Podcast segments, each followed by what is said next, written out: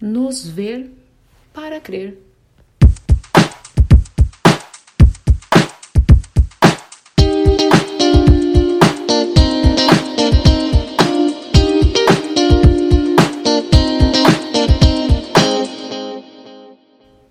Olá, eu separei o texto de hoje, João 11, versículo 38 em diante. Jesus, pois, movendo-se outra vez muito em si mesmo, foi ao sepulcro e era uma caverna, e tinha uma pedra posta sobre ela.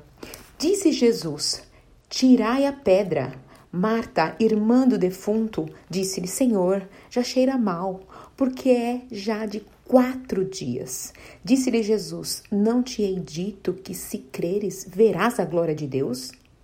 Tiraram, pois, a pedra, e Jesus, levantando os olhos para o céu, disse: Pai, graças te dou, porque me haveres ouvido. Eu bem sei que sempre me ouves, mas eu disse isso por causa da multidão que está ao redor, para que creiam que tu me enviaste.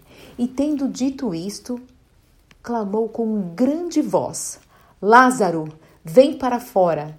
E o defunto saiu, tendo as mãos e os pés ligados com faixas, e o seu rosto envolto num lenço. Disse-lhe Jesus: Desligai-o e deixa, deixai-o ir. Muitos, pois, deles, os judeus, que tinham vindo a Maria e que tinham visto o que Jesus fizera, creram nele. Essa é uma passagem bastante conhecida, tem até música, né, sobre, sobre a situação da ressurreição de Lázaro. E eu gostaria de dividir com vocês um pouco, não vou falar é, do Tomé, né, na questão de crer, né, de, de ver para crer, né, tem que tocar, saber quem é, não, né. Eu, eu tô nesse momento separando esse texto como um, um despertar para as nossas vidas muitas vezes passamos por situações de morte, né? Já estabelecida sobre algumas áreas, algumas situações específicas, né, em nossas vidas. E nós sepultamos, seja um talento, seja uma, uma amizade, seja um, um, uma questão de, de um propósito específico, seja um relacionamento, seja a família, muitas situações que podem estar sepultadas, escondidas, né, dentro de uma caverna.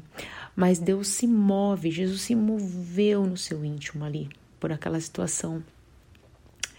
A nosso favor, ele também vai fazer a mesma coisa. Ele continua se movendo por nós. Nós precisamos é, atender exatamente às ordens estabelecidas né, por ele. Nesta passagem, percebemos que tem muita revelação de coisas que precisamos aplicar, né? Não só da parte de Lázaro, mas também da parte das irmãs, da, da questão da multidão. São vários aspectos, como ouvir exatamente a ordem e seguir, né? Muitas vezes nós contestamos como ela fez, poxa, já tá fedido, já tá ruim a coisa, não tem como mais, né, ser resolvida, né? Tipo, muitas vezes é assim, esse é o nosso sentimento. Olha, já não, a gente fala, muito, muitas vezes, pelo menos aqui no Brasil, a gente fala muito assim, ah, só Deus nessa causa. Como se fosse assim, ninguém mais faz nada, ninguém mais faz nada, como se o próprio Deus não fosse fazer nada. né? Nós colocamos esse essa frase, aquela pessoa só Deus, mas como se não houvesse mais esperança. E na verdade, por mais que naquela situação aqui que nós fizemos a leitura já faziam quatro dias, né? Poxa, talvez você está numa situação parecida, achando que já já era, já era, sem fé, sem esperança, mas sabendo de quem é a a autoridade todo o poder.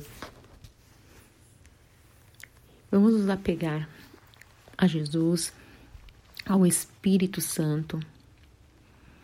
Só Ele pode né, nos, nos conduzir as ações necessárias para mudar a nossa situação, para tirar a gente de uma caverna, para desatar a nossa vida, né? Desatar, né? Tirar as faixas, aquilo que muitas vezes está deixando a gente cego numa circunstância, aquilo que muitas vezes nos paralisa né? Muitas vezes a gente tá não só dentro de uma caverna, a gente sai ali, ele deve ter saído meio pulando assim, né? Dando uns pulinhos ali, né? Meio que um pinguim, sei lá como ele saiu. Eu fico imaginando, minha cabeça fica visualizando a cena, né? Do que a gente fez a leitura. Imagina ele saindo daquele jeito, com os olhos, cabeça enfaixada, os braços enfaixados, as pernas enfaixadas. Eu vejo como se pessoas estivessem, ou nós, em algumas situações, estivéssemos exatamente dessa maneira, sem enxergar, sem, sem saber para onde andar, tateando ali, né, com o corpo para ver onde eu tô, onde eu tô, qual é a parede de saída, né, vendo um frechinho de luz por, por baixo daquela atadura. Deus quer nos trazer. E o mais interessante nisso é que né, houve o contestamento da irmã, mas também houve a ordem de Jesus e tiraram a pedra. Né? Então, existem multidões ao nosso redor, existem pessoas ali, muitas vezes, que não acreditam, outras que acreditam, outras que estão ali para ver o que vai acontecer. Mas o principal que eu quero enfatizar, que elas é, possam realmente nos ver e crer realmente no Filho de Deus, sabendo quem Ele é sabendo que, independente de tudo aquilo que se passou sobre morte, ele converteu, mudou toda aquela história em vida, renovou, restaurou, estabeleceu milagre. Muitos crerão ao ver o que Jesus tem feito, o que Jesus faz, o que Jesus fez em nossas vidas. Então, deixe o Espírito Santo se mover Seja aquele que atende a voz, mesmo que esteja atado dentro de uma caverna, né, que você possa se mover e sair ouvindo realmente o chamado de Jesus, o chamado de Deus para a sua vida. Vamos proclamar a palavra, vamos distribuir o amor do Senhor, ser testemunhas vivas no nosso dia a dia.